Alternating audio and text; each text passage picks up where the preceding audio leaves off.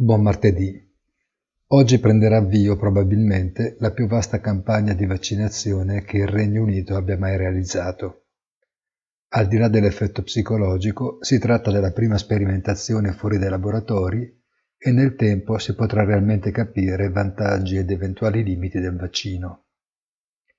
La diffusione della pandemia, d'altronde, non accenna a rallentare in misura sensibile e i mesi invernali si preannunciano, se non difficili, comunque complicati.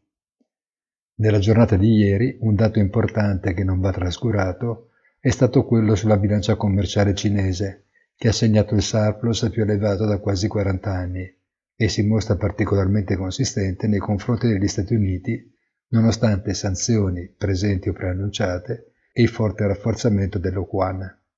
La Cina, più che sembrare, è il paese che sta beneficiando maggiormente della normalizzazione della crisi e indirettamente dagli aiuti monetari e fiscali del mondo occidentale, a riprova della sua crescente centralità nella supply chain mondiale, a nostro avviso.